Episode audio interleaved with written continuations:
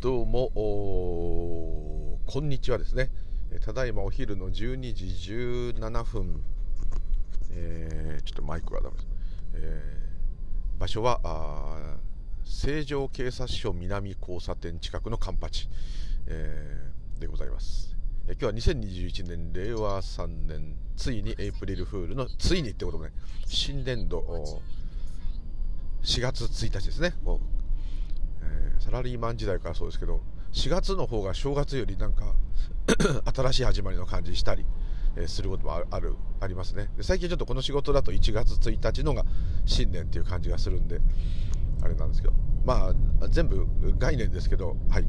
ただ形上は、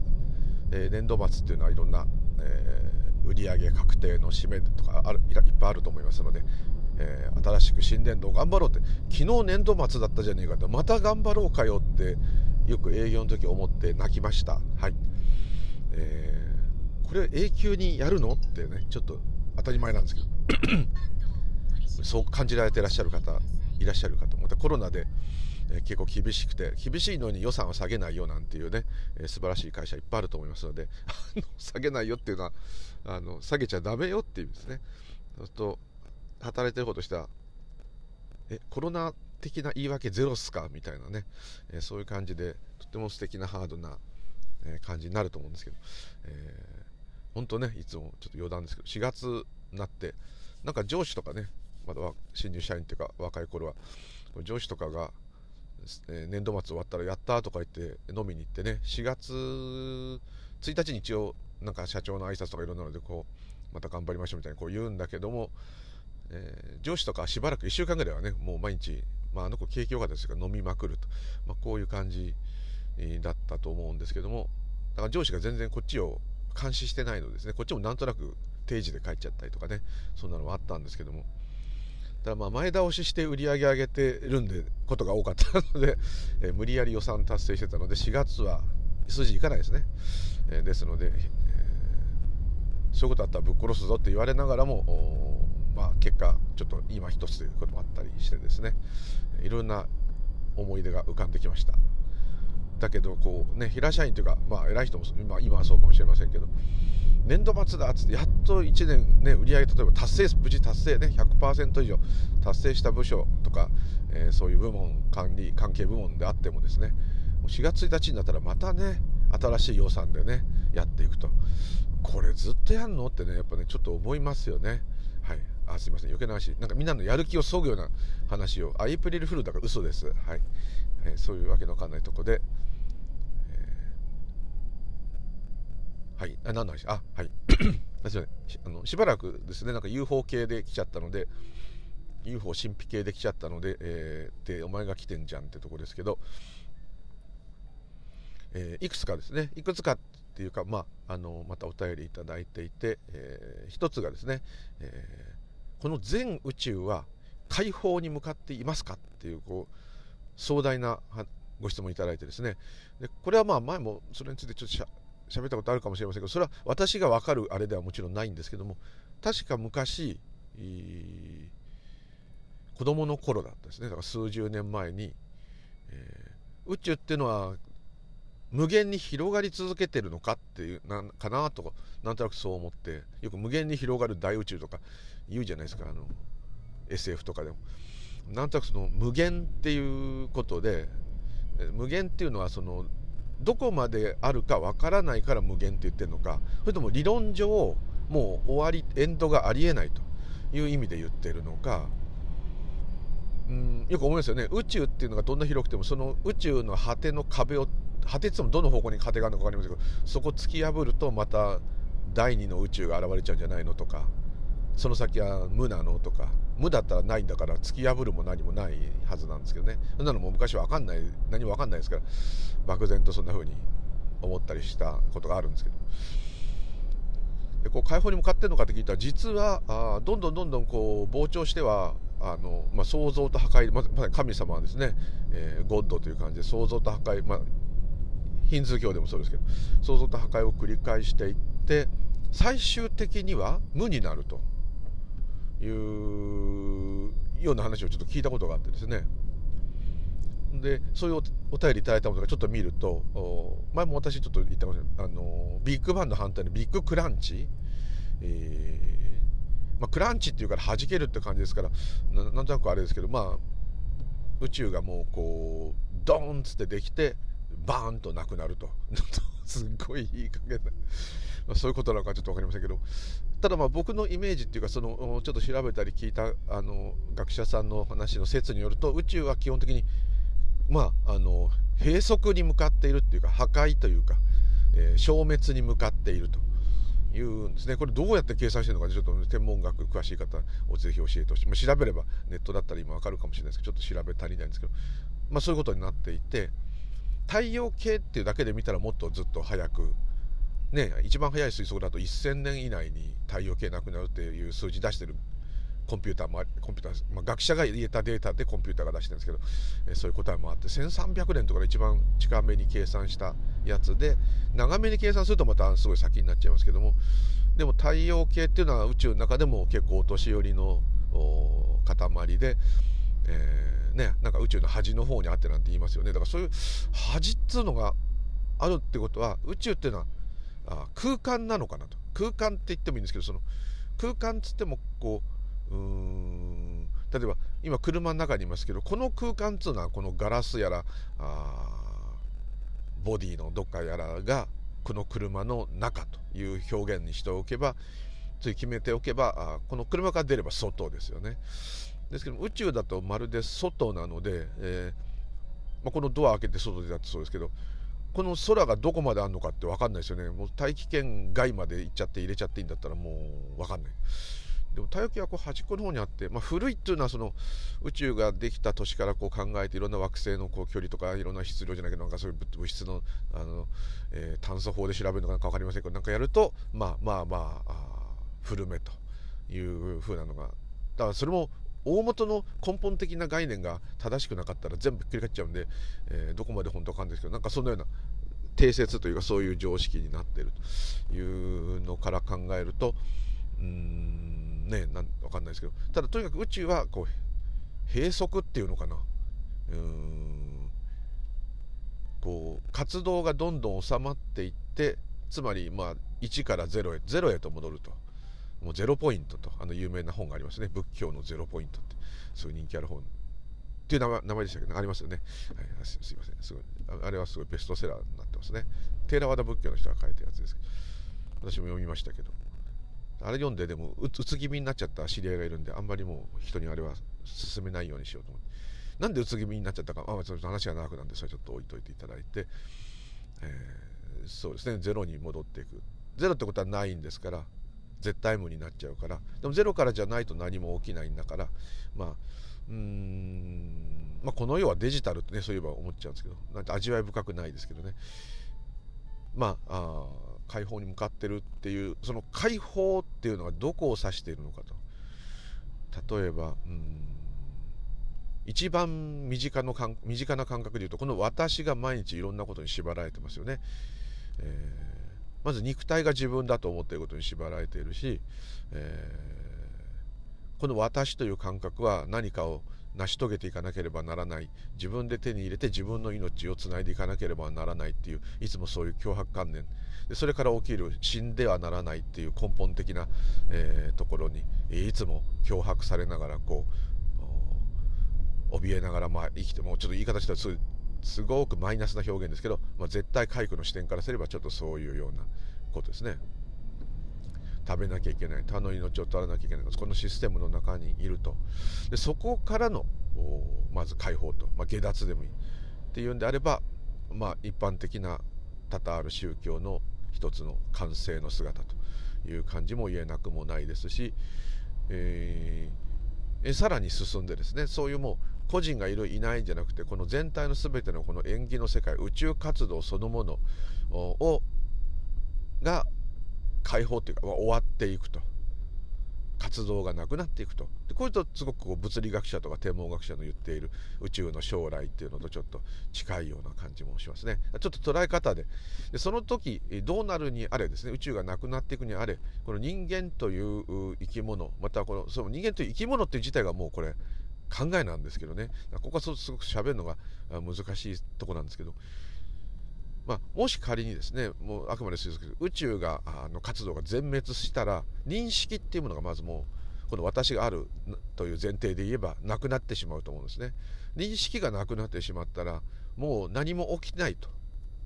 起きていても起きてなかなくてももうどっちも同じことになってしまうので、えー、認識がなくなる。つまり個人で何々があるというこの経験をするっていう感覚が全くなくなってしまったら、えー、宇宙活動があってもないのと同じこと。な何と言ったらいいんですかね。うん。前も言いましたけどこの私がいないっていう時はその人があ旗から見ればですよ。普通に生活しているように見えていてもその人の自我という感覚の認識がゼロであればその人はもういないといないのと一緒というか私はいませんすらないですよ。でも旗から見ればその人は僕らに話しかけいつもの通り遊んだりね。場合によってはそれが恋人だったり奥さんだったり旦那さんだったり子供だったりなんとがあるかもしれない。それでもその人は実は私はいないっていう状態だとしたらですね、えーその人と暮らしてる周りの人たちは別に何とも不思議に思わないんだけどその当人はいないのと一緒なんですよ。イメージ湧きますかね、えー、その方で私が生きているっていうのがないわけです。でもその人はちゃんと喋ったり受け答えしたり。だからすごい悪く言えばよくできたなんか AI ロボットと一緒に暮らしてる感じですよ。でも AI ロボットだってね僕なんか多分そうだと思うんですけど愛着湧いちゃうしロボットだろうが生身の人間だろうが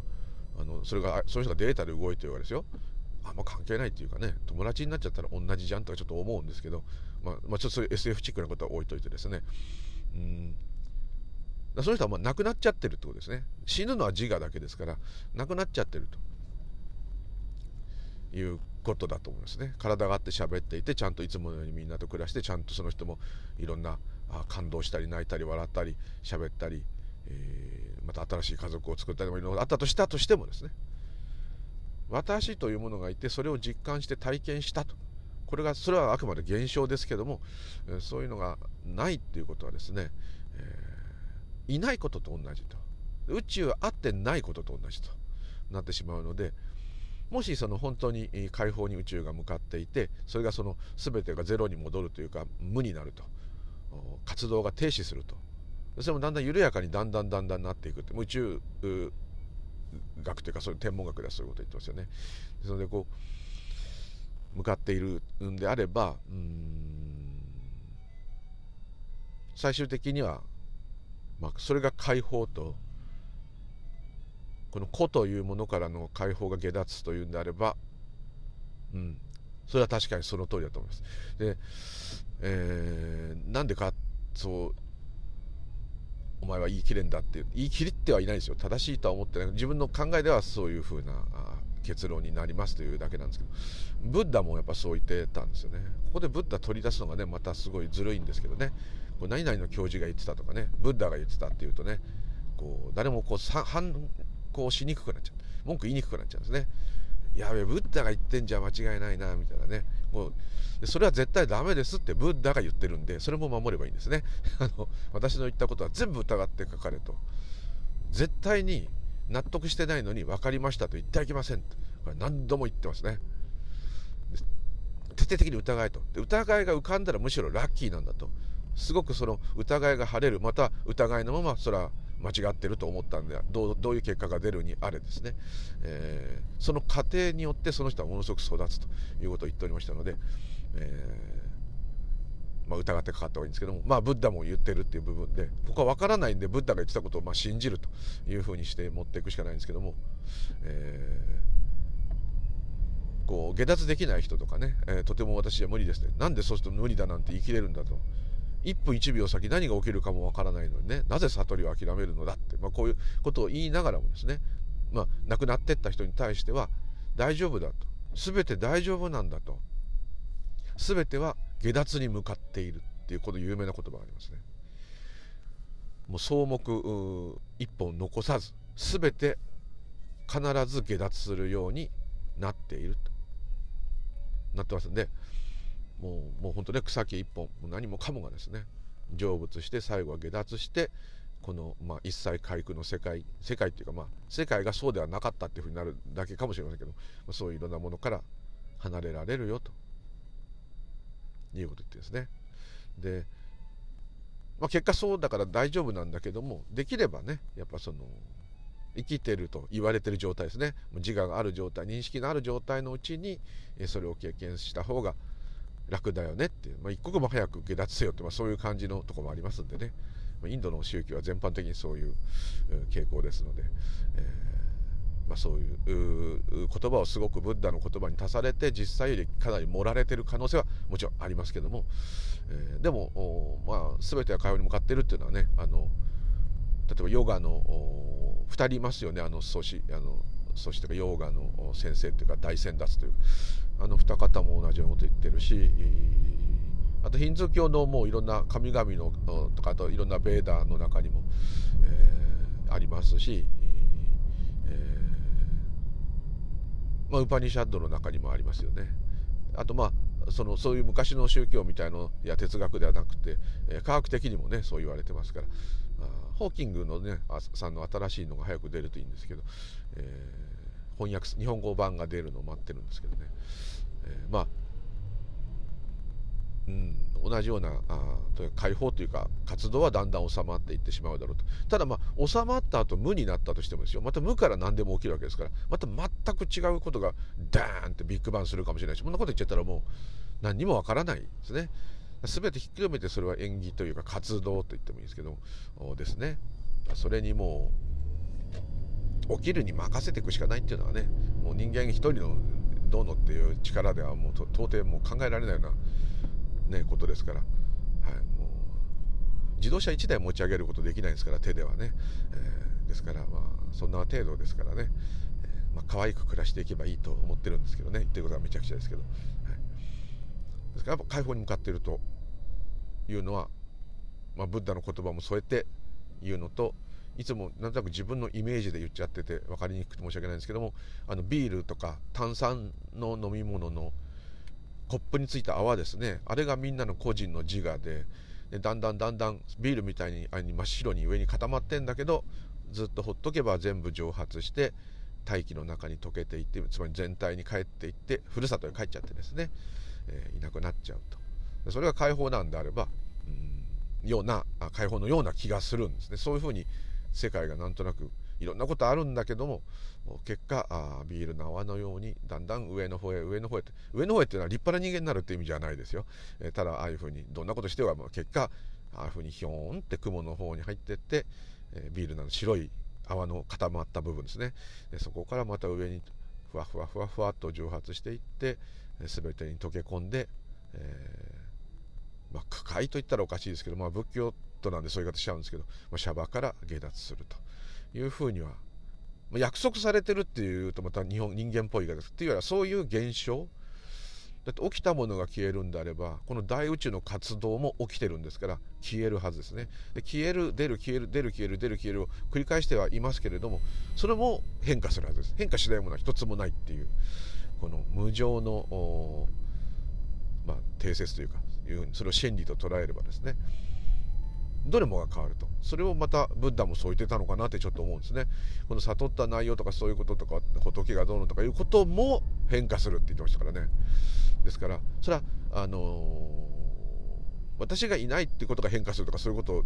言ってるんではなくてですね。どんどんどんどんその形態というものはもうめちゃめちゃに変わり続けるのでで出てくるいろんな現象っていうのはもう分からないぐらい複雑に変わり続けて絡み合ってるもんですから。だからもうそこは分かんないけどもでも止まることないよということですから。もし、ね、宇宙が解放に向かっていて全員仏さんだったことを思い出して全員ふるさとに帰ってふるさとしかない状態になってドフラットに例えばみんななったとしてもまた何かでねアダムがリンあのリンゴかじったじゃないけど何かの例えでまたダーンと第2ビッグバンが起きて実は宇宙は何回もビッグバンしていたなんてね次の時代の人が言ったりして人人みたいのがいればですよそういうの分かりませんけども。そういうふうにもうこうねただただ活動があるだけというこうなんかその全体解放に向かっているっていうそのいいご質問からこうなんか心が広くなったようなねこのシャバの感覚ですけどこう今日からね新年度だけどそんな焦ることない？いやまあしばらく宇宙ってすげえんだ。俺はそれそれそのものなんだからこんな細かいことでうだうだあの考えていじけたりしてる必要なんかないそんなちっぽけなもんじゃないんだっていうのは考え方なんで全然救われないんですけど、まあ、そ それでもいいんじゃないですかね。はい。今日嘘ついていい日ですからね。もう今から職場に着いたらむちゃくちゃに嘘つこうと思ってるんですけどね。もう一つも本当のこと言わないぐらい嘘ついてみようかと思って。そのうち向こうが呆れてねもうなんか平気になってくれてそのぐらいついてやろうと思ってですね。ずっとこうどんな風なもうその部屋入った瞬間から何言ってやろうかとかね。玄関でなんか人倒れてましたよとかそういうよくわかんないこと言ったりとかですね。わトイレにあのなんかあった？とかねいたとかね。言ってみたりとか。そのみんながそのエイプリルフールの嘘つくのに飽きて忘れた頃にまた言うんですよね。そうするとみんなマジってこうなりますから。そういう風な作戦でいこうかと思ってるんですけど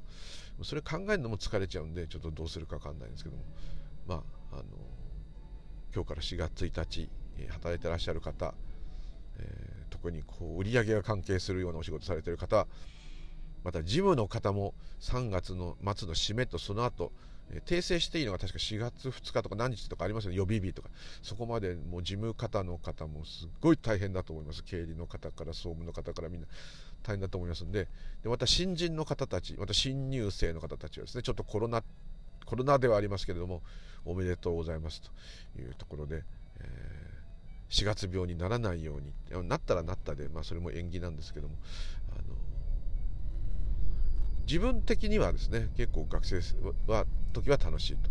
というのはあったし大学生になってくると自由なことに慣れすぎてあんまりパッとしないと、まあ、こんな感じもありましたけど、えー、でしたので、えー、ぜひ、えー、なんか実りある瞬間を次々にお迎えいただければと思います。というところで今日はどうもありがとうございました。またよろしくお願いいたします。ム・リュウリでございました。どうもあご質問ありがとうございました。どんどんご質問、レターお願いします。ありがとうございます。失礼します。